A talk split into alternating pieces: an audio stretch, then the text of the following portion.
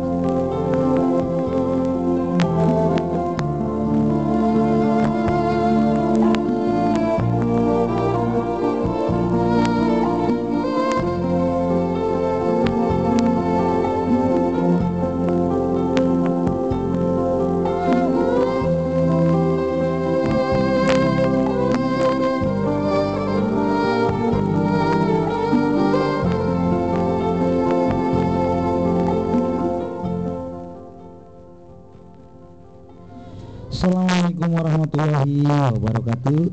Terima kasih sahabat muslim Masih setia di 105 FM Sentrum Dawah Bogor. Yang dipancarluaskan dari Gedung Al Markas Islam Bogor Lantai 2 Jalan Pajajaran nomor 10 Bogor. Alhamdulillah pada malam hari ini kita berjumpa lagi di acara Taman Curhat Remaja. Edisi hari Kamis tanggal 24 eh, Maret 2000 2011. 2011. Ya, sahabat muslim, silakan sahabat muslim ingin berdiskusi bersama kami baik pertanyaan maupun opini. Silakan sahabat muslim masih bisa menghubungi layanan telepon kami di 0251 atau di layanan SMS di 0856 2300. Insyaallah bersama Rosin satu jam ke depan kita akan membawakan atau menjawab pertanyaan-pertanyaan yang masuk via uh, gaul Bulletin Gaul Islam atau langsung ke Radio 105 FM Sentrum Bawah Bogor. Alhamdulillah pada malam hari ini telah hadir narasumbernya narasumbernya yaitu Kang Dipan Semesta Insya Allah akan menjawab semua pertanyaan sahabat muslim pada malam hari ini. Sebelum itu kita sapa dulu narasumbernya yang narasumbernya yang hadir di studio 105 FM yang bagi sahabat yang menggunakan layanan streaming. Ya selamat bergabung di acara Taman, Curhat Remaja di 105 FM Sentrum Bogor ya langsung aja ke narasumber. Assalamualaikum Kang Dipan Waalaikumsalam warahmatullahi wabarakatuh. Gimana kabarnya? Sehatnya? Alhamdulillah ya. Sehat, sehat selalu sehat walafiat. Walaupun agak sedikit cuacanya Cuacanya mendung. Mendung ya. Kemarin Kalau di Bogor juga ngelihat saya tuh kemarin dari Citayam Kang. Iya. Habis nengok saudara saya yang akikahan. Nah dari Citayam itu di pom bensin ngelihat di Bogor tuh mendung. Mhm. Pas datang ke Bogor itu semuanya bukan semuanya ya Pohon-pohon dari mulai jalan Pajajaran itu banyak yang tumbang Ya. Sampai di Bogor Selatan juga tumbang Bogor jarang ya Iya terkena angin topan tetap tetapi anginnya itu ada di mana-mana Bogor Tengah kena, Bogor Ya. Utara kena, Bogor Selatan kena. Ya, termasuk daerah saya juga kan kena Oh, kena eh, juga. kena juga da- daerah tanah Sarawak tapi alhamdulillah eh, tidak ada pohon tumbang cuman anginnya Mm-mm. benar-benar cuman salah satu di RT berapa atapnya terbang gitu kan Iya subhanallah. Subhanallah. sampai di sini pun pohon-pohon yang di depan gedung kita nih eh, pada tumbang ya Mm-mm. ada ada yang patah semua sampai di depan itu Mm-mm. pohon itu menimpa mob- mobil salah satu mobil taksi Mm-mm. eh ya salah satu mobil kendaraan umum gitu kan Iya. yang menimpa tapi alhamdulillah orangnya itu selamat gitu Iya. kan alhamdulillah Dan mudah-mudahan ini bukan azabnya Allah ya. ya Mudah-mudahan bukan azabnya Allah. Ya, ya Kang, ini Kang ada langsung ke pertanyaan aja nih Kang. Oke. Hmm, Assalamualaikum warahmatullahi wabarakatuh. Ak- Waalaikumsalam warahmatullahi wabarakatuh. Aku mau di Banjarmasin. Aku bingung nih. Aku eh, bukan remaja yang berkerudung tapi aku selalu berpakaian tertutup. Aku pengen berkerudung tapi aku masih nggak pede. Gimana dong? Lebih besar mana dosa orang yang berkerudung tapi pakaiannya ala ketat dan pendek. Atau nggak berkerudung tapi pakaiannya sopan tertutup semua. Terima kasih di 08 2 15 35 sekian sekian sekian silakan untuk Kang Dipan Nah, ini cuman sebelumnya kita ini dulu Kang ya. Hah? Ini ada beberapa SMS yang sering dilayangkan mungkin Ya. lewat Gaul Islam atau Mhm. mungkin SMS sahabat-sahabat kita Mhm. masuk ke handphone kita itu tulisannya ASS. Ya. ASS itu kan kalau bahasa Inggrisnya kan jorok ya. Nah, S itu pantat gitu. Ya. Masa menyapa seorang sahabat atau teman pantat Nah, nah, cuman ini teman-teman nggak paham ya. Ya. Sebenarnya bagus niatnya. Assalamualaikum warahmatullahi wabarakatuh. Jadi kalau ini SMS itu jangan as, jangan disingkat as. Kalau ASW masih rada mending. Kalau mau SMS, Assalamualaikum warahmatullahi wabarakatuh gitu aja. kalau saya biasanya suka gini kalau maaf eh, saya potong Hmm. nah, A S L M Nah itu masih mending ya. Assalamualaikum warahmatullahi wabarakatuh daripada ASS ASS ya emang ASS itu kan ASS ya S, apalagi nanti ditambah hall lagi, S Ya. hall gitu. Asal subhanallah artinya mungkin sahabat di rumah juga belum belum Belum paham ya, belum belum paham banyak yang tapi ya paham. eh, mungkin untuk untuk hal ini Untuk ke depannya. depannya ya, Hmm. ya, jadi jangan disingkat assalamualaikum lebih baik A S L M aja udah ya ASLM ya atau Assalam- salam atau assalam ya. Gitu. ya Ya ini kalau kembali lagi ke pertanyaannya berarti ada banyak pertanyaan nih Kang Rosid ya. Ya. Hmm. Jadi yang yang pertama eh, gimana cara meningkatkan kepercayaan ini Hmm.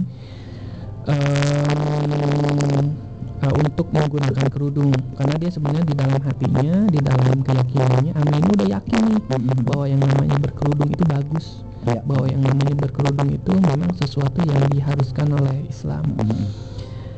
Eh, karena mungkin Ami sendiri yang ada di Banjarmasin sana mungkin mendengarkannya mudah-mudahan ya kalau memahami ya. memahami mengerti bahwa Rasulullah Shallallahu Alaihi Wasallam seorang sosok manusia mulia itu pernah bersabda pada kita ada dua golongan penghuni neraka yang aku belum pernah melihatnya Kak. Hmm. laki-laki yang tangan mereka menggenggam cambuk yang mirip dengan ekor sapi untuk memukul orang lain ya dan wanita-wanita yang berpakaian namun telanjang yang berlenggak-lenggok kepalanya bergoyang-goyang bak unta. Mereka itu tidak akan masuk surga dan tidak pula mencium baunya. Padahal sesungguhnya bau surga itu sangat tercium dari ya. jarak yang luar biasa jauh. Nah dari situ saja eh, saudari kita atau Ani itu sendiri sebenarnya udah paham ya ya dia sendiri terganggu mungkin ketika dia berjalan di mall melihat banyak sekali saudara-saudara kita, teman-teman kita yang bajunya kelihatan eh, transparan. Kemudian eh, memakai baju tapi telanjang gitu kan. Ya. Kita kan sering sekali ya ngelihat saudara-saudara kita di pinggir jalan itu yang sampai sampai menimbulkan Hawa panas ya. dingin ya di kepala banyak-banyak remaja gitu. Mhm. Apalagi kalau laki-laki ya, laki-laki itu bisa terbangkitkan hanya dari melihat. ya Beda dengan wanita. Kalau wanita itu dari pembicaraan yang halus, dari tutur kata yang lembut, dari karisma yang muncul dari seorang lelaki, dari kejeniusan, dari kepintaran, struktur berpikir dan lainnya. Kalau laki-laki beda. ya Nah, Ami ini udah paham dia bahwa Rasulullah pernah berkata seperti itu, kemudian Allah pun pernah berkata di dalam surat An-Nur ya ayat Hmm. 31 dan katakanlah kepada wanita-wanita yang beriman hendaklah mereka menahan pandangannya memelihara kemaluannya dan janganlah mereka menampakkan perhiasan Hmm. kecuali yang biasa tampak daripadanya dan hendaklah mereka menutupkan khumur jadi harus ditutupi bajunya Ya. eh tubuhnya ya harus Tubuhnya ya. dijilbabi nah artinya memang kami kembali saya sampaikan lagi itu udah paham tentang Hmm. aturan menjilbab di dalam Ya. Islam. Nah, cuman menjadi permasalahan ada semacam bisikan di dalam hatinya kan, karena dia melihat kasus, wah kok orang yang berjilbab itu banyak yang aneh-aneh juga, ya orang yang berkerudung banyak yang aneh juga gitu. udah berkerudung berjilbab dari kejauhan itu orang memandang ini seperti malaikat kan kita sering melihat ya Mhm. orang yang berjilbab berkerudung ih cantik banget seperti malaikat yang jalan gitu seperti orang-orang yang anggun putri-putri yang cantik Mhm. pakai jilbab warna putih pakai jilbab warna biru uh, megah sekali kelihatannya anggun sekali kelihatannya nah cuman pas dideketin pas ngobrol kok kelakuannya minus Bonus ya. Ngomongnya nyablak Mhm. sembarangan suka memaki orang suka gibah membicarakan kesalahan orang lain bentar-bentar prasangka buruk kepada orang Ya. lain dan lain sebagainya nah si saudara kita ini Ami itu kemudian bimbang di dalam hatinya Mhm. Nah, jadi akhirnya memunculkan pertanyaan bagusan mana orang yang nggak eh, menggunakan kerudung, nggak menggunakan jilbab, Mhm. tapi berpakaian tertutup. Mhm. Nah, eh, eh, ketimbang dengan orang yang berjilbab tapi kelakuannya kelakuannya negatif. jelek, Nah, negatif gitu kan. pertanyaannya itu. Mhm. eh sebenarnya ya, jadi kalau dibandingkan kalau nggak menggunakan eh, kerudung, nggak menggunakan jilbab, pakaian tertutup bagus secara kemanusiaan. Cuman di satu sisi kamu rugi karena kamu nggak menjalankan apa yang diserukan oleh Rasulullah, yang diperintahkan oleh Allah. Kalau kita mau main hitung-hitungan itu ada dosanya satu. Kita bandingkan ya. Nah, memang orang yang berjilbab juga, kemudian dia berkata-kata yang negatif, berkelakuan minus, dia punya negatifnya satu lagi, dosanya satu karena kelakuan yang minus itu. Nah, tetapi dia berpahala karena menggunakan jilbab. Gitu. Jadi kalau misalkan kamu mau memilih, pilihlah menutupi tubuhmu dengan jilbab. Pilihlah menutupi tubuhmu eh, wajahmu dengan kerudung. Nah, kemudian berusaha ber- berusahalah untuk memiliki perilaku yang baik. Jadi ada banyak orang Kang Roshid yang mengatakan yang beranggapan bahwa setelah berjilbab itu proses tuh berakhir. Ya. Mhm.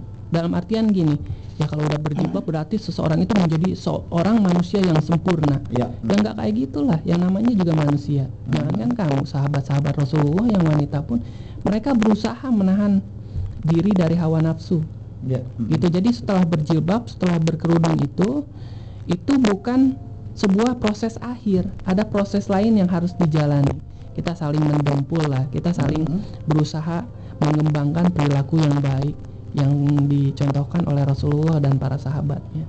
Nah itu. Iya.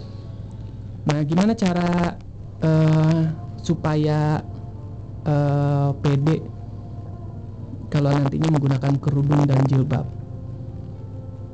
Eh, sebenarnya ini ya coba dekati komunitas orang-orang yang berkerudung gitu. Mhm. coba baca kembali ayat ayat Al-Qur'an coba baca kembali hadis-hadis terkait tentang eh, apa namanya pujian orang yang mengikuti apa yang diperintahkan oleh Rasulullah dan Allah. Saya pikir lebih baik dipuji oleh Allah dan Rasulullah ketimbang nggak pede di hadapan manusia gitu. Itu sih sederhananya ya. Mungkin Bapak Liut ini. Ya. Cuman saya saya pikir eh, Ami di Banjarmasin bisa ini ya mendapatkan kesimpulan dari apa yang saya sampaikan bahwa kewajiban seorang muslimah itu memang menggunakan jilbab dan kerudung. Gak usah takut, percaya dirilah karena seharusnya kita nggak percaya diri kalau seandainya kita nggak mengikuti apa yang diperintahkan oleh Allah dan Rasulnya. Jadi gitu kalau seorang muslim simpel aja kan.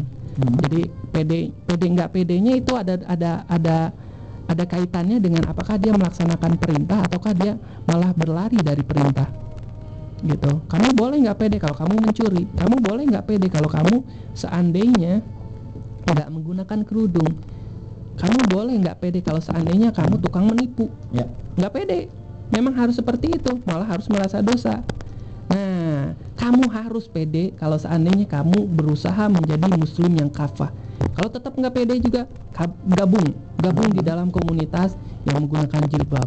Nanti lama kelamaan pede itu akan muncul. Bahkan nanti suatu saat nantinya ketika pede itu muncul kamu diberikan berkah oleh Allah bahkan kamu ingin berusaha dalam tanda kutip menjadi virus di lingkunganmu. Menjadi virus untuk menularkan bahwa yang namanya jilbab itu penting gitu. Untuk melindungi diri kita dan untuk melindungi orang lain terutama kaum lelaki. Yang namanya jilbab itu penting. Akhirnya kamu berbicara kepada orang. Setelah menggunakan jilbab kamu berproses menyampaikan kepada saudara-saudara kamu Hmm. tentang jilbab itu pahalanya ada lagi Ya. kamu menyadarkan orang lain ketika orang lain kemudian meng- menggunakan jilbab itu subhanallah Hmm. pahala seisi dunia itu ada di tangan kamu Ya. hmm. gitu Ya, jadi sesuatu pun tergantung balik lagi kepada dirinya siapa ya tadi si aminnya ini ya. Nah, kita yakin gak Ami bisa bisa bisa, bisa punya kepercayaan Iya. diri yang luar biasa jadi- Hmm. kemudian cobalah bergabung dengan orang-orang Ya, orang-orang. kalau, kalau kamu lihat oh ini ada nih eh, akhwat wanita yang berjilbab Mm-mm. Jang- Atau- jangan cari wanita yang berjilbab tetapi kelakuannya buruk cari Ya, yang baik betul, betul, ha. dekati terus berhubungan dengan dia kemudian mintalah tausiahnya mintalah Mhm. nasihatnya kemudian Mhm. kamu nanti akan memunculkan kepercayaan Mhm. diri kamu dari dalam diri kamu sendiri Mm-mm. nah dari situ Ya, jadi mudah-mudahan sih eh mulai di Banjarmasin ya mendengarkan lewat streaming kita, Mm-mm. mudah-mudahan sa- jawabannya sangat puas. Terus tadi juga ada buat eh, narasumber kita yang biasa hadir Kang, Hmm. Eh, Kang Ola sama Om Tommy Heeh. ya, tadi barusan SMS, oke. Eh, salam aja buat sahabat muslim di sana, di sini, di rumah gitu karena dia tidak bisa hadir karena ada hal-hal sesuatu yang perlu mendadak gitu kan berdua harusnya biasanya kan dia datang kan di sini tapi dia nggak bisa datang mudah-mudahan sehat selalu Kang Ola sama eh, Abu Fikri gitu kan. Mm-mm. Oke dari Marwan mana di Banjarmasin eh, jawabannya sangat puas ya benar kan lewat streaming kita. Eh, ini ya ada pertanyaan lagi di eh, 0852 89 48 sekian sekian sekian. Assalamualaikum warahmatullahi wabarakatuh. Waalaikumsalam warahmatullahi wabarakatuh. Salam kenal juga ya Salam Salam kenal juga gitu kan Ana Rina di SMA Negeri 8 Kota Bogor Ada beberapa yang ingin Ana tanyakan.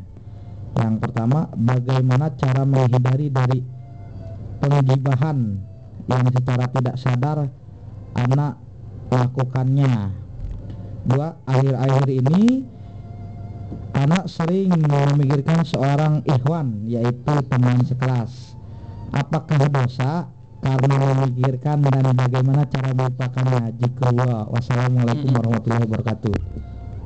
kemarin tepat ya Kang saya baru lihat Hmm. video tentang gibah tuh jadi Arab Saudi kemudian Malaysia itu ada iklan, iklan tentang sholat iklan tentang eh, perbuatan baik salah satunya ada perbuatan buruk ya yang harus dihindari itu bagus tuh laya- eh, layanan untuk masyarakat masyarakat Islam yang ada di sana. Jadi di sana dibuat satu gambaran sebuah iklan tentang gibah. Ada sekumpulan wanita yang menggunakan kerudung menggunakan jilbab. Wanitanya cantik-cantik, indah-indah, sedap dipandang wajahnya.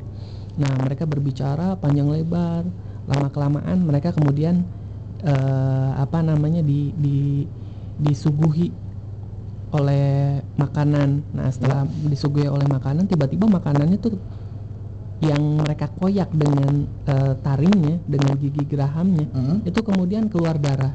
Ya. Setelah keluar darah, wanitanya itu kemudian berubah wajahnya menjadi wajah yang bengis, wajah yang seolah-olah tanpa iba dan kasihan. Nah, setelah itu muncul tag di akhirnya jauhi gibah. Jadi yang namanya gibah itu itu seperti halnya memakan daging saudaranya sendiri. Iya. Hmm. Siapa sih yang mau makan daging saudaranya sendiri? Amit-amit deh. Mau jadi kanibal gitu kan. kanibal. Nah, kalau orang Sunda kan amit-amit jabang beyeh gitu kan. Baby. zaman ya, nah saudaranya sendiri dimakanin sementara kita ya eh kalau misalkan ini ya balik lagi ngelihat eh, apa yang disampaikan Rasulullah mungkin kebanyakan orang nggak mengerti gibah itu apa Ya. Hmm.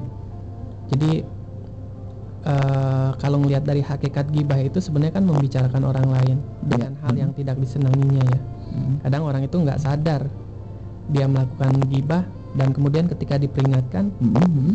yang gua omongin itu benar Ya. Hmm. Hmm. yang gua omongin itu faktanya ada realitanya ada ya jadi nggak apa-apa dong nggak apa-apa dong sambil tangannya diangkat ke atas gitu nggak apa-apa dong gua ngomongin eh misalnya katakan kalau anak gitu ya sowat gitu gitu sowat kan. gitu loh. Sowat Alah, gitu loh. sampai dijulur-julurin gitu ya. Sowat gitu loh. Emang itu patah kok bo? Iya, gitu kan. Nah, itu tetap mah atau eh, kan. tetap bro gitu. Itu kan fakta bro gitu. kan tapi bro. eh, tetap aja itu akhirnya eh, mau gibah juga ya. Ah, ah, nah karena kalau dikaitkan eh, sabda Rasulullah Shallallahu Alaihi Wasallam beliau dengan tegas menyatakan perbuatan tersebut adalah gibah. Nah ada Mhm. ceritanya ya Hmm. Jadi ketika ditanyakan kepada beliau, bagaimana bila yang disebut-sebut itu memang benar adanya? Jadi seperti yang tadi, Hmm. sowat gitu loh dan lain sebagainya. Nah, jika yang engkau gunjingkan benar adanya pada orang tersebut, maka engkau telah melakukan gibah. Dan jika engkau eh, berkata-kata tentang orang tersebut, Hmm. tetapi tidak ada pada orang yang engkau sebut tersebut eh, perbuatan atau sesuatu ya yang engkau bicarakan pada Hmm. orang lain maka engkau telah melakukan dusta iya Hmm. gitu hai orang-orang yang beriman jauhilah kebanyakan dari prasangka Hmm. jadi kalau misalkan kita ngomongin orang ngomongin orang kemudian ternyata nggak sesuai dengan faktanya nggak Ya. sesuai dengan realitanya maka itu adalah prasangka Prasangka maka ya. itu adalah dusta maka itu lebih kejam lebih sadis lebih ekstrim ketimbang gibah gibah tetapi ya ya nggak apa-apa deh kalau gitu gibah mah nggak ekstrim ini. Ya enggak lah. Tetap gibah itu udah ekstrim. Ekstrim. Karena apa? Karena Rasulullah pun mengatakan kepada Mhm. kita ya gibah itu seperti halnya menjadi kanibal ya betul. menjadi sumanto melebihi Rian Jombang mungkin. Ya. Karena Rian Jombang kan udah ngebunuh nggak makan makanan saudaranya ya. Ya, nggak dimakan udah dibunuh. Itu logika sederhananya ya. Hmm. nah cuman eh, Rina sendiri di SMA 8 ini udah paham tentang gibah dan lain sebagainya. Tapi bagaimana dong nih Kang? Ya bagaimana cara untuk menghindarkan gibah? Karena dia tidak sadar melakukannya. Sebenarnya masalahnya bukan nggak sadar jadi terpancing. Terpancing. Jadi akhirnya se- sebenarnya dia ada iya, tadi benar kata Kang Dipan bilang dia sebenarnya sadar. Cuma Hmm. kita pancing-pancing kan semua karakter teman-temannya kan beda-beda wataknya wah kita pancing deh supaya kita ngomongin gitu. Oh si itu mah gini gini gini. Akhirnya kan dia terbawa emosi juga kan. Akhirnya ya itulah ngomongin lah jadi lagi Mm-mm. bah gitu kan. Nah mungkin kata Rina gimana cara supaya kita mungkin Mm-mm. pertanyaan di uh, Rosi tambahkan kan? Iya iya. Ah, ya, eh, bagaimana caranya eh, menghindari gibah secara tidak sadar? Mm-mm. Eh, eh, sadar anak lakukan atau Ya, eh, oke. supaya tidak terpancing mungkin kan? Iya eh, sebenarnya sadar tuh. Mm, eh, Rina yang di SMA 8 saudara kita sadar awalnya sadar. Ya cuma lama kelamaan pas udah ngobrol bareng sama teman-temannya Mm, mulut tuh gatel gitu. Ya pengen ngomong pengen ngomong pengen ngomong. Tadinya ditahan-tahan di hatinya ah jangan ngomong jangan ngomong. Tapi di satu sisi dihantam terus ngomong, ngomong. Iya. akhirnya ngomong juga tuh tentang kejelekan orang. Mm, nah walhasil nanti kan ada semacam penyesalan ya. Sebenarnya itu sudah menjadi semacam obat. Ya. ketika setelah selesai bergibah kemudian muncul penyesalan nah itu sebenarnya sebuah obat buat kita. Ya kalau misalkan kita merasa menyesal jangan lakukan hal itu. Nah tipsnya yang kedua adalah jangan dekati orang-orang yang melakukan gibah. Karena kalau ngelihat ya secara karakter wanita itu kalau berkumpul sering kali memang menggibahkan saudaranya. Mm, beda kalau sama laki-laki. Laki-laki jarang bergibah. Jarang gitu. Jarang. bukan berarti nggak nggak bergibah. Ya. nah kadang-kadang kalau laki-laki kan ngomongnya tentang politik tentang sosial tentang dan lain sebagainya. Ada berita apa nih? Bom buku misalkan. Ada berita apa nih? Oh angin puting beliung dan lain sebagainya. Di Ya. Jepang dan lain sebagainya. Nah kalau wanita itu kadang-kadang kalau berkumpul ya. Nah itu ngomongnya ke mana-mana. Nah coba kamu lihat nih di antara teman-teman kamu itu pasti ada yang nggak suka bergibah. Nah gabunglah dengan mereka. Kalau misalkan udah ngomongin seseorang, wah udah ngomongin seseorang nih, kabur aja. ya Kalau misalkan kamu malu untuk menyampaikan, takut untuk menyampaikan karena sosial kamu takut tercederai gitu. Ya udahlah kalau gitu pura-pura sakit perut. Eh jangan pura-pura tuh ya. ya udah aja mendingan ngehindar ke mana ya. Menghindar ke mana gitu. atau saya ke kantin dulu deh saya ke kantin dulu Atau gitu ke saya ke mana? ke ngerjain eh, soal dulu nanti ya nanti ke sini lagi lah gampang gitu kan atau ke kamar mandi dulu bisa Eh, untuk menghindari hal itu Hmm. daripada kamu kemudian ikut kembali bergibah dan Hmm. itu kamu sendiri kan tahu bahwa nanti setelah bergibah kamu bakal menyesal Mm-mm. itu masa mau terus berulang Eh, gibah nyesal gibah nyesal gibah nyesal gibah nyesal Mm-mm. nah itu yang namanya tobat sambal masa mau tobat sambal Ya. Mm-mm. gitu artinya jauhi orang yang suka melakukan gibah cari teman-teman yang baik yang nggak suka bergibah nah kalau misalkan kamu merasa nggak nyaman dengan kesendirian kamu Mm-mm. cobalah mencintai buku baca buku di kelas baca buku terus eh, mengulang-ulang pelajaran dan lain sebagainya ada Atau- banyak trik Ada banyak trik atau kita mengambil air wudhu ya kan? mengambil air wudhu bisa Bisa kan? Itu kan menjaga juga kebohongan. Mm-mm. Kan hibah juga kan ngomongin orang kan dosa, Mm-mm. wudhunya batal. Jadi kalau kita punya wudhu, wah Mm-mm. gua kalau ngomongin orang wudhu gua batal dong. Nah, Heeh. masih ada ada kayak wudhu dengan wudhu, juga bisa, ya bisa kan? jadi penghalang ya Penghalang ya. terus ber- ber- beristighfar kepada Iya. Allah gitu hati itu nggak bisa diho- di- dibohongi Ya. jadi kalau Rina ikut lagi kemudian eh, berusaha menafikan hati yang berteriak-teriak itu jangan deh Mm-mm. hati kamu nggak bisa dibohongi jadi ketika hati kamu nggak bisa di- di- di- dibohongi maka berusahalah lari dari eh, sekumpulan orang teman-teman kamu yang melakukan gibah Iya. gitu nah Hmm. ini apa nih Hmm. yang kedua nih kang Eh, akhir-akhir ini Ana sering memikirkan seorang ikhwan Hmm. yaitu teman sekelas apakah berdosa karena memikirkan dan bagaimana cara melupakannya zikrullah jadi si Ri, eh, Uti Rina ini dia itu selain juga sering men- pengen menghindari gibah Mm-mm.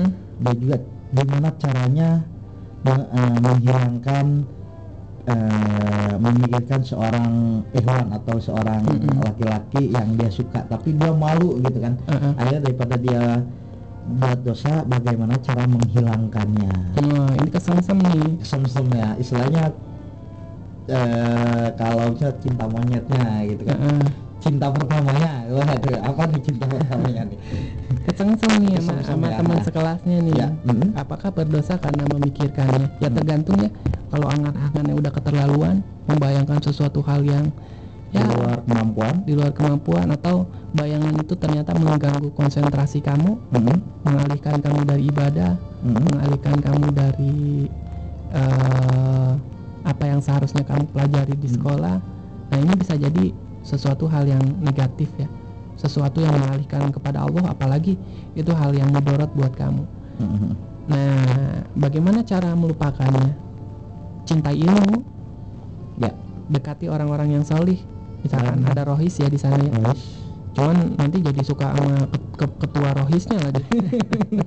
atau baca-baca buku baca buku cintai ilmu Heeh. terus banyak baca tentang bab-bab atau hal-hal terkait menundukkan pandangan Ya. menjaga hati Mhm. membersihkan hati dan lain sebagainya kalau kamu banyak baca tentang hal itu Mhm. itu perlahan-lahan bisa meredakan ya mm, dalam tanda kutip ya kerinduan kamu angan-angan kamu gitu jadi salah satu cara menghilangkannya dengan mengikuti kegiatan eh, yang benar-benar uh, Mm-mm. ekstrakurikuler misalnya apa gitu Iya. jadi kegiatan-kegiatan yang positif lah jadi jadi supaya supaya eh, si saudari Rina ini benar-benar oh saya nggak memikirkan hal ini dulu saya pengen kegiatan dulu aja Mm-mm. tapi kalau kita banyak kegiatan yang positif insya Allah ya lahan perlahan itu bisa terlupakan gitu kan. wajar sih Kang ya manusiawi ya Ya. mencintai seseorang merindukan seseorang mengagumi seseorang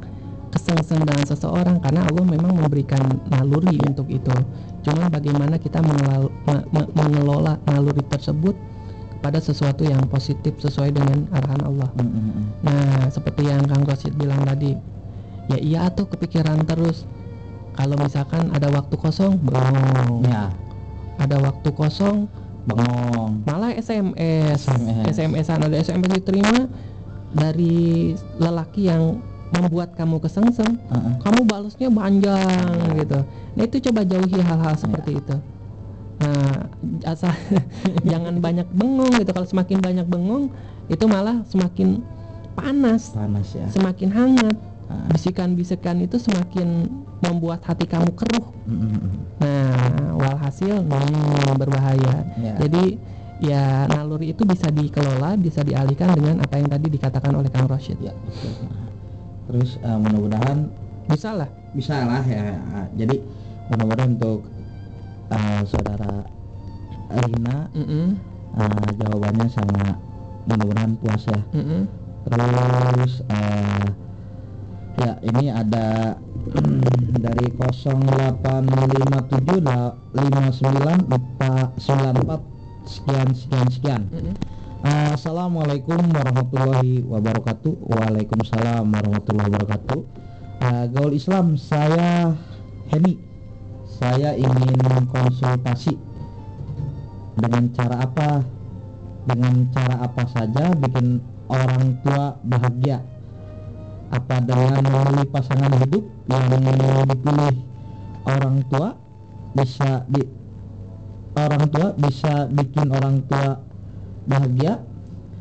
Aku apa nih meski meskipun saya nggak suka sama uh, pilihannya.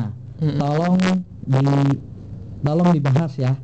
Terima kasih. Assalamualaikum warahmatullahi wabarakatuh. Waalaikumsalam. Silakan kang Dipan.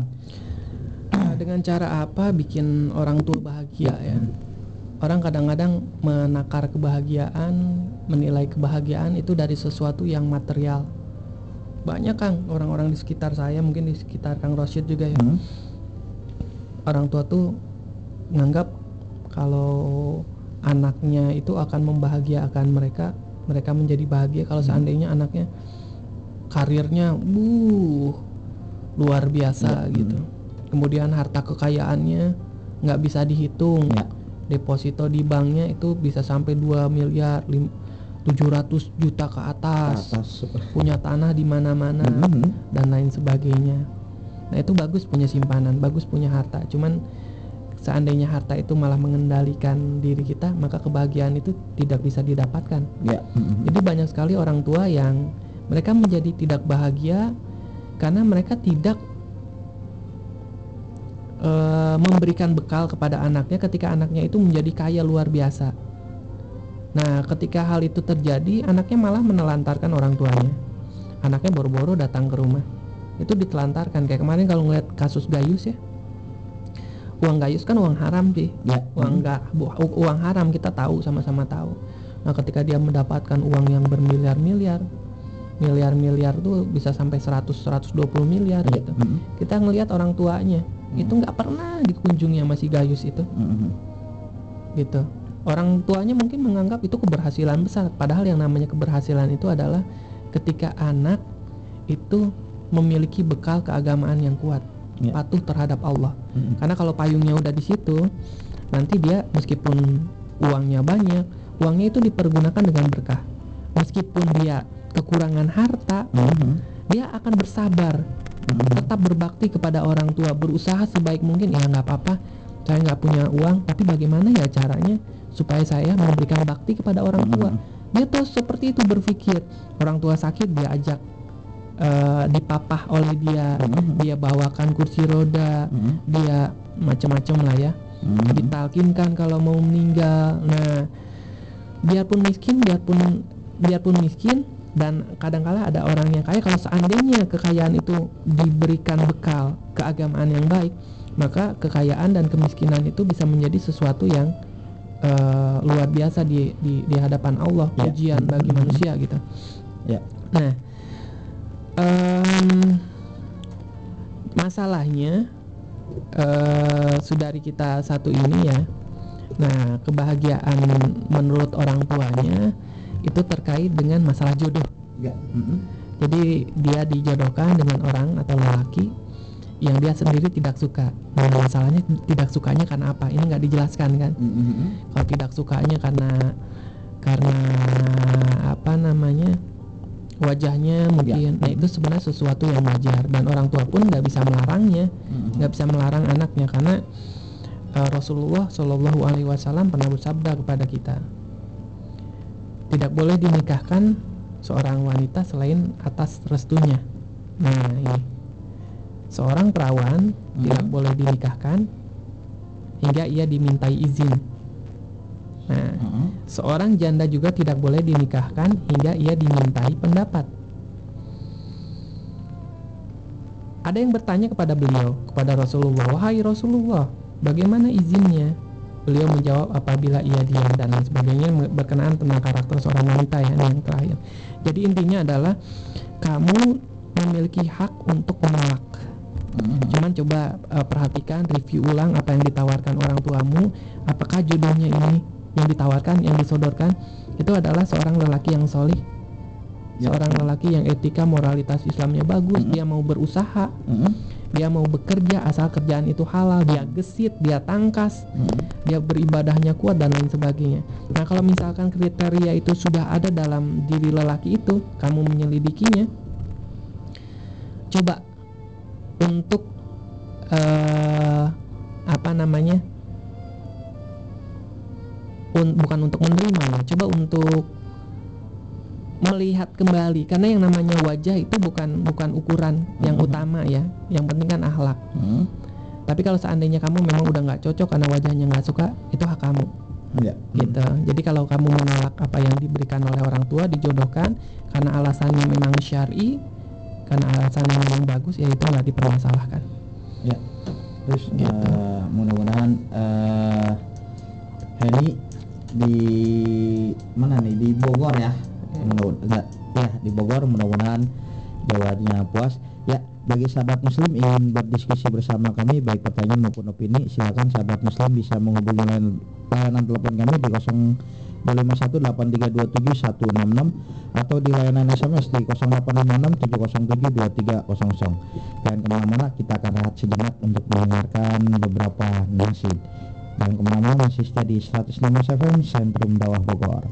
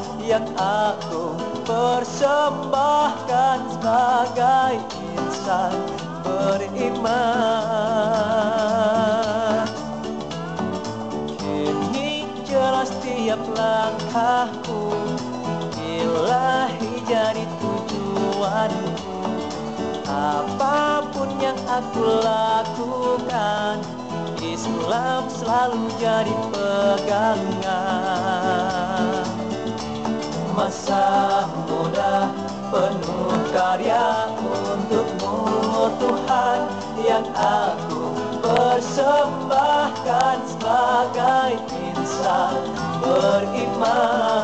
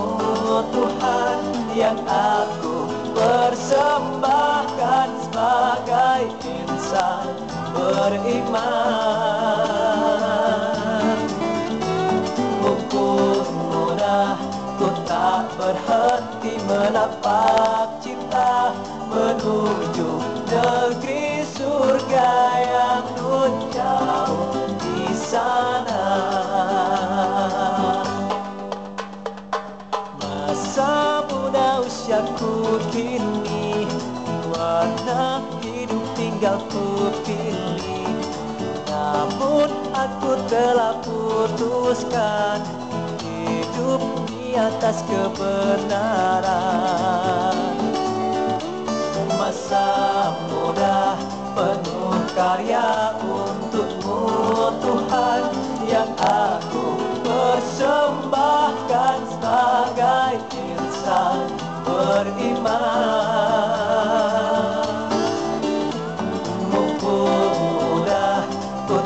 berhenti menapak cinta Menuju negeri surga yang nun jauh di sana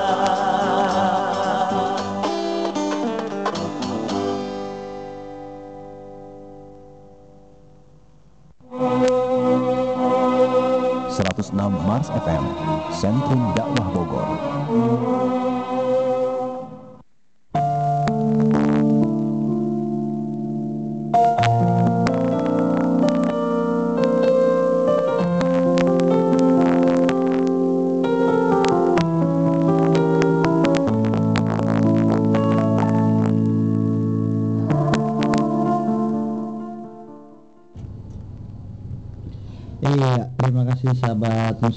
Setia di 106 FM Sentrum Dakwah Bogor. Yang ditanjaloskan dari Gedung Armarkas Islam Bogor lantai 2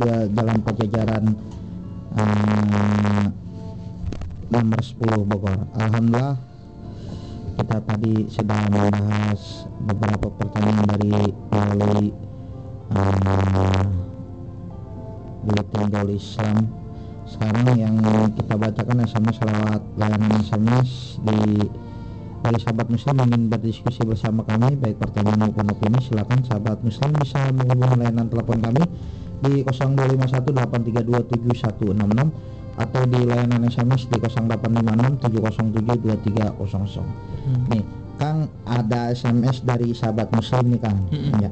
Assalamualaikum warahmatullahi wabarakatuh. Waalaikumsalam warahmatullahi wabarakatuh. Eh, selamat eh, selamat malam Ustaz Ya, malam-malam, selamatan. selamatan ya salam ya buat akang-akang eh, semuanya. Aku Marliah di Ciapus. Mm-mm. Saya mau curhat, Ustad. Saya punya pacar tapi udah putus. Hmm. Tapi aku masih sayang sama dia.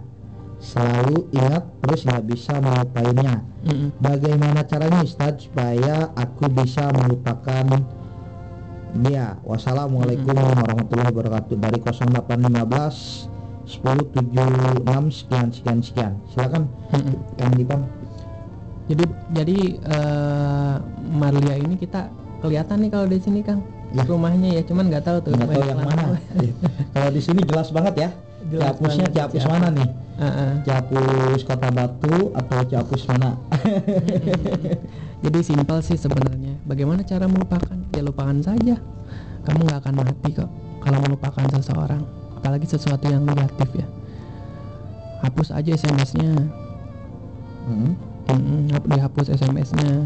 Terus kalau ada yang nelfon tutup Atau ganti nomor bisa? ganti nomor bisa. Kalau mau ngakal-ngakalin ya. Nah kecuali ini masalahnya eh, apa namanya benar-benar mau nggak memikirkan dia lagi apa mau nggak mau.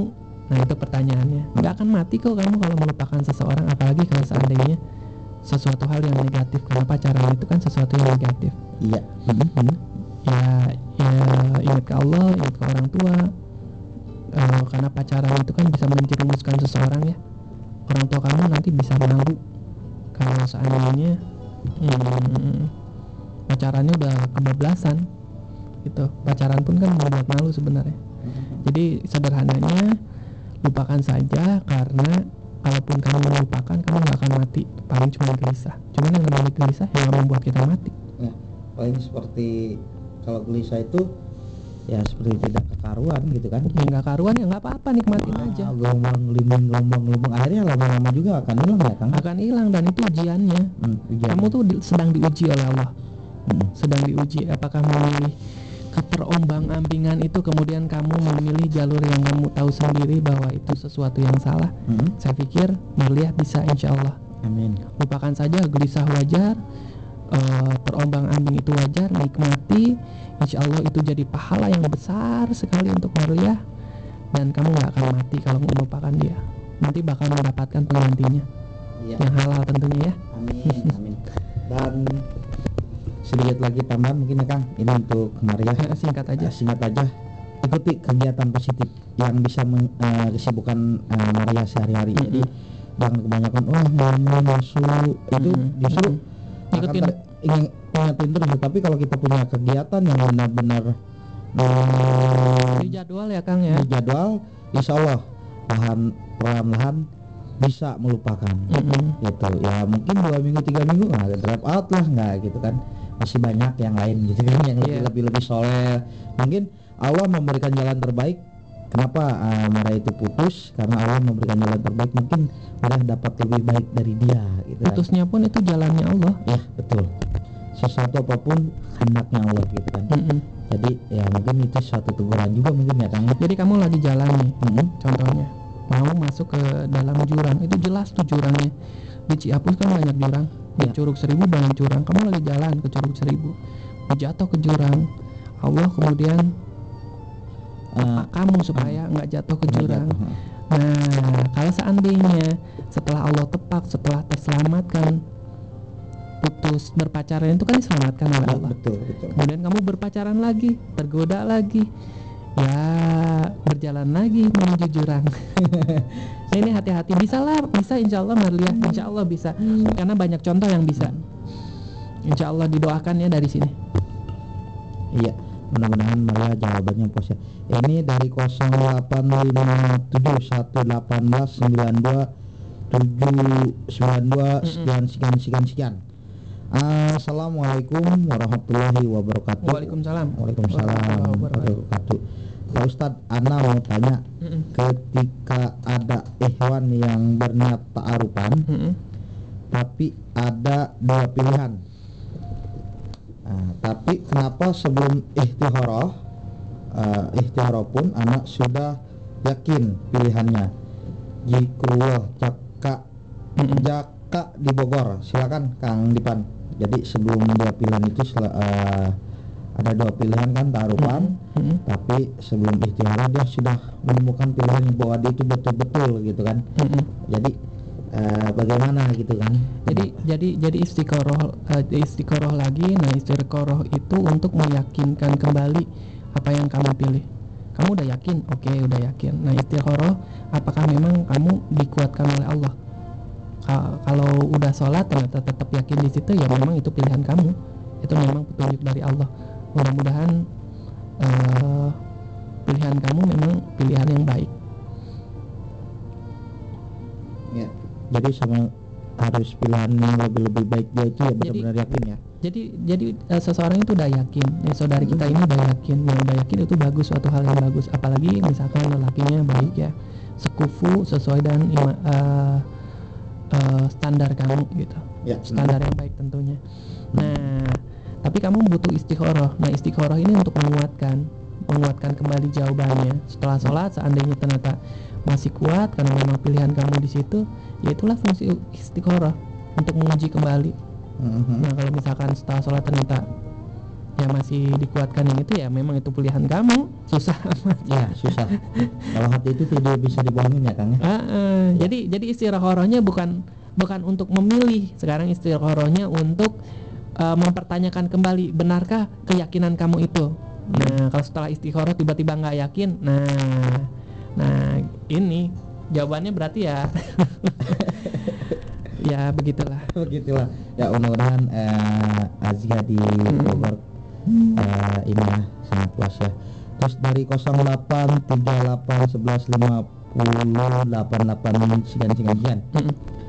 Eh, bentar ini ada SMS juga Hmm. ya Assalamualaikum warahmatullahi wabarakatuh Waalaikumsalam. saya mau tanya nih kewajiban muslimah kan menutup aurat Mm-mm. Tapi masalahnya di sekolah ketika olahraga ahwat yang biasa pakai jilbab pun dipaksa buka Oke.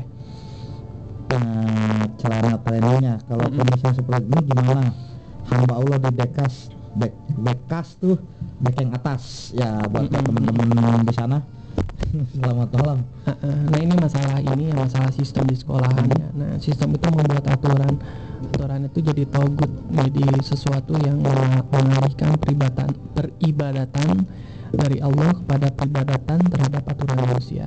Ini negatif yang negatif itu ya aturan di sekolah kamu. Nah eh, langkah-langkahnya gimana? Sebelum langkah-langkah saya sampaikan, saya punya contoh kasus. Jadi eh, istri saya tuh yang di, di Malang itu pernah punya seorang anak murid Nah dia kejadiannya seperti ini Kang Rashid Orangnya cerdas, pintar, berkerudung menggunakan jilbab Disuruh eh, untuk mengikuti ujian olahraga Apalagi berenang. Disuruh berenang kan lebih parah dari menggunakan training ya. Dia menolak sama sekali. Saya nggak mau berenang. Kalau berenangnya pakai jilbab nggak apa-apa. Nah dia mendiskusikan itu dengan pihak sekolah sampai nangis-nangis. Akhirnya dibawa juga keinginannya karena dia berusaha. Ya dikabulkan nggak apa-apa. Saya diganti dengan lari menggunakan jilbab nggak apa-apa. Akhirnya ujiannya diganti dengan lari nah dia sambil menggunakan jilbab. Sekarang dia udah ada di Jepang. Subhanallah ya? Subhanallah ada di Jepang. Jadi dia kuat sekali keyakinannya mau men- mendiskusikan keyakinannya itu dan dan, dan alhamdulillah orang yang menerapkan aturan itu dibukakan hatinya oleh Allah. Nah untuk kasus kamu sebenarnya sama. Hampir-hampir sama ya. Jadi coba didiskusikan dulu kepada gurunya atau kamu coba diskusikan dengan orang tua. Nanti orang tua yang membackup kamu sampaikan kepada pihak sekolah Mhm. Nah, kalau pihak sekolahnya nggak mau mengerti juga, ya nggak apa-apa. Nilai jelek da- di, di olahraga itu misalkan nilai 5, nilai 4, ya nggak masalah. Emang kenapa? ya tidak berpengaruh ya Tidak berpengaruh terhadap kehidupan kamu di depannya. Ya, nanti berpengaruhnya kalau kamu pakai training, pakai baju atau celana kaos yang seksi itu, nah kamu malah bermasalah dengan Allah. Tentu saja kan lebih memilih bermasalah dengan manusia ketimbang dengan Allah ya jadi nggak nggak ada masalah lah. Kamu nilai jelek 5 4 nggak ada pengaruhnya nanti kamu di dalam dunia kerja apalagi nanti di kuliah. Nggak masalah. Nah coba diskusikan dengan orang tua kamu tentang kebenaran pendapat kamu ini. Kalau orang tua kamu sudah membackup udah yakin udah disupport ketika kamu bertentangan dengan orang lain itu nggak menjadi sebuah permasalahan. Karena kita punya keluarga yang mendukung kita. Ya. kalau kata lagu zaman dulu tuh punya shoulder to cry on gitu. Mm, punya bahu mm, eh, untuk menyandarkan eh, kelemahan kita. Ya. ya nggak apa-apa lah. Jadi eh, tipsnya sudah saya sampaikan. Coba dibicarakan dengan orang tua bicarakan dengan guru kamu. Kalau ternyata nggak bisa juga ya nggak apa-apa. Nilai jelek Hmm. bukan sebuah akhir riwayat dari hidup kamu dari nilai kamu dari prestasi kamu itu bukan akhir Iya. insya Allah Allah akan menguatkan Allah akan mem- memberikan jalan kepada Ya. kamu mm, doain ya dari sini ya Ya, doain mudah-mudahan uh, selalu ini. Ya, ini Kang, satu lagi baru saya masuk nih Kang. Assalamualaikum warahmatullahi wabarakatuh. Waalaikumsalam. Uh, ya, dari 0857 18 52 sekian sekian sekian. Assalamualaikum warahmatullahi wabarakatuh. Waalaikumsalam. Saya mau tanya, nah, bertanya saya suka sama salah satu cowok. Saya kalau nggak berhubungan sama dia, saya nggak giat banget ibadah Mm-mm. tapi kalau saya lagi tidak berhubungan Mm-mm. sama dia saya benar-benar males banget bawa Mm-mm. uh, btw ngapain jadi saya pengen banget milihin mili, apa memiliki dia karena dia benar-benar jadi semangat hidup saya. Oh. bagaimana caranya saya mengungkap mengungkapkan itu tapi saya benar-benar mau untuk mengungkapkan rasa rasa sayangnya. Gimana gimana dong solusinya? Terima kasih. Iya, ini bisa jadi ria, ini bisa jadi syirik. Jadi eh, syirik kepada Allah itu eh, kamu melakukan suatu perbuatan yang perbuatan itu dikarenakan seseorang, Mm. gitu. Eh, gimana kalau seorang ini akhirnya putus Hmm. dengan diri kamu? Gimana kalau seandainya seorang ini meninggal dunia? Mm. apakah kamu akan tetap beribadah kepada Allah? Itu pertanyaannya. Yang namanya Ya. ibadah itu memang sebuah kewajiban. betul Ada adanya dia, tidak adanya dia, tidak dilahirkannya dia ke dunia, Mm. kamu tetap harus ibadah. Jangan menyandarkan ibadah hanya dikarenakan seseorang, karena itu Mhm. memang sebuah kewajiban. jadi tidak hanya Saya keras jawabnya ini. Iya, jadi tidak hanya untuk terpatok sat- satu orang dia jadi niatnya hanya ingin mencintai dia, dia gua berani gesit deh gitu kan. Mm-mm. Nah, jadi dia Mungkin. uh, uh, jadi mungkin dia ini niatnya itu tidak lillahi taala kan. Eh, eh, eh, jadi ibadah kamu bisa jadi nggak diterima oleh Allah. Eh, syarat-syarat ibadah diterima itu kan ada disampaikan di surat Al-Mulk ya. Tabarakallazi biyadihil mulku wa huwa ala kulli syai'in qadir. Alladzi khalaqal mauta wal hayata liyabluwakum ayyukum ahsanu amala wa huwal azizul ghafur. Nah, eh, amalan yang ahsan, am- amalan yang diterima oleh Allah itu adalah amalan yang sesuai dengan Hmm. syariatnya dan amalan yang diperuntukkan untuknya Ya. mm, ikhlas. mm, mm. Nah, sementara ini kan sudah tergambar jelas ya bahwa ibadahnya ini hmm, dikarenakan satu orang. Sebenarnya kalau kalau seandainya kamu mengawali itu tetapi belajar eh, untuk memperbaiki diri, untuk melepaskan ketergantungan kamu itu sesuatu Hmm. yang baik. Ya. Cuman jangan sampai adanya dia, tidak adanya dia mempengaruhi ibadah kamu kepada Allah. Ya. Karena hati-hati ini bisa jadi syirik. Mm-mm. Mudah-mudahan bisa jadi syirik ya. Mm. Ya, mudah-mudahan jawabannya pada malam hari ini pas banget ya. Terima kasih Kang Dipan yang telah hadir di studio sangat Oke. Mas, Mas FM. Mm-mm. Mohon maaf bila ada SMS yang tidak bisa Nah, dibacakan. saya juga mohon maaf ya atas jawaban yang mungkin rada sedikit tidak terstruktur. karena benar-benar nah, mudah-mudahan eh, apa jawaban yang disampaikan pada malam hari ini mudah-mudahan bermanfaat bagi kita semua dan mohon maaf bila ada kata-kata salah atau jawaban yang salah atau men- Keras. yang keras menyinggung perasaan sahabat muslim di rumah kami eh, mohon dibukakan pintu maaf yang selebar-lebarnya akhirnya saya Rosid dan Kang Dipan undur diri undur diri dari ruang dengan anda bila taufiq hidayah wassalamualaikum warahmatullahi wabarakatuh Waalaikumsalam.